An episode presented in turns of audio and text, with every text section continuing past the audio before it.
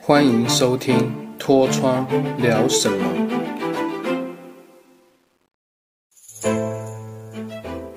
Hello，大家好，我是你的好朋友脱窗，欢迎收听《脱窗聊什么》第二十四集。我们今天聊什么主题呢？嗯，好一阵子没聊咖啡豆了。我们今天来聊聊巴拿马这一支单品咖啡豆的来源跟一些相关的特性。这是我个人的想法，因为它的种类非常的多。那还有来自很多地方的庄园小农，那这是我个人的体验，不代表全部人的体验，不妨大家听看看哦。好，首先我们来说一下巴拿马这只豆的原生地，它是从南非来的，那从经由海运到巴拿马这边，那让巴拿马这边的人、农夫、哦，豆农采种、采收。那因为巴拿马他们的特殊的地形，还有高纬度的关系，都是在一千五百公尺左右，那所以他们产出来的豆子非常非常的香，也非常非常的圆润。如果说耶加雪菲是我最喜欢的一支单品咖啡豆的话，那巴拿马这支单品咖啡豆基本上也算是可以跟耶加匹敌的。我算是前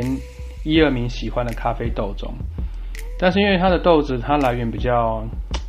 要看状况，因为像我个人比较偏向喜欢那个翡翠庄园的 Geisha，但是因为 Geisha 它这边还有很多细节可以跟大家说，如果真的要讨论 Geisha 的话，可能要另外开一集说。那翡翠庄园的话，这边我喜欢喝它的水洗的，因为它的味道会比较纯净。那我们回归来讨论纯粹巴拿马这边，因为巴拿马还是有很多小农跟庄园，那还有花蝴蝶这边的口感。那基本上呢，如果说你今天去单品咖啡店喝咖啡的话，你可以看一些他们那些豆子包装上面的一个解释，他们风味。那我比较偏好喜欢喝浅焙的，因为浅焙的它。可能因为烘豆这边我没有特别的了解，但是浅焙它这边的花香会再比果香强一点。但基本上，因为巴拿这些豆子的话，它的强调有时候是果香、柑橘，甚至有一些蜂蜜的自然甜味，会比野加更多。所以我很喜欢巴拿马，但不是常常会遇到豆商会出现，或是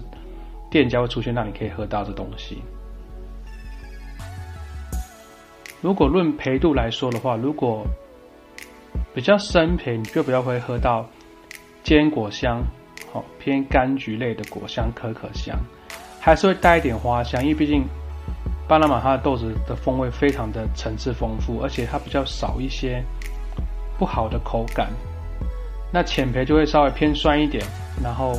花香啊、玫瑰香啊、小白花香会多一点，那喝起来在你口中。哦，带那种花香的甜味非常非常的大，而且余韵非常的好。那这是巴拿马它的特性。那在冲煮过程的参数，肯定要看店家，因为不是每个愿店家愿意跟你分享他们的冲煮参数。像我本身之前我还视力好的时候，也会买一支巴拿马回来家里面冲，但不可能常常，因为真的实在太贵。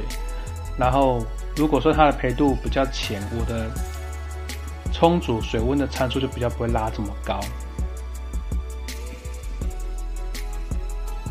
那如果是深一点的话，可能就会拉高一点水温的高度。那基本上这一支豆子，我觉得如果大家有去单品咖啡店的话，我很推荐，不妨点一支来喝看看。那这就是我所认知它来源跟喝起来的特性，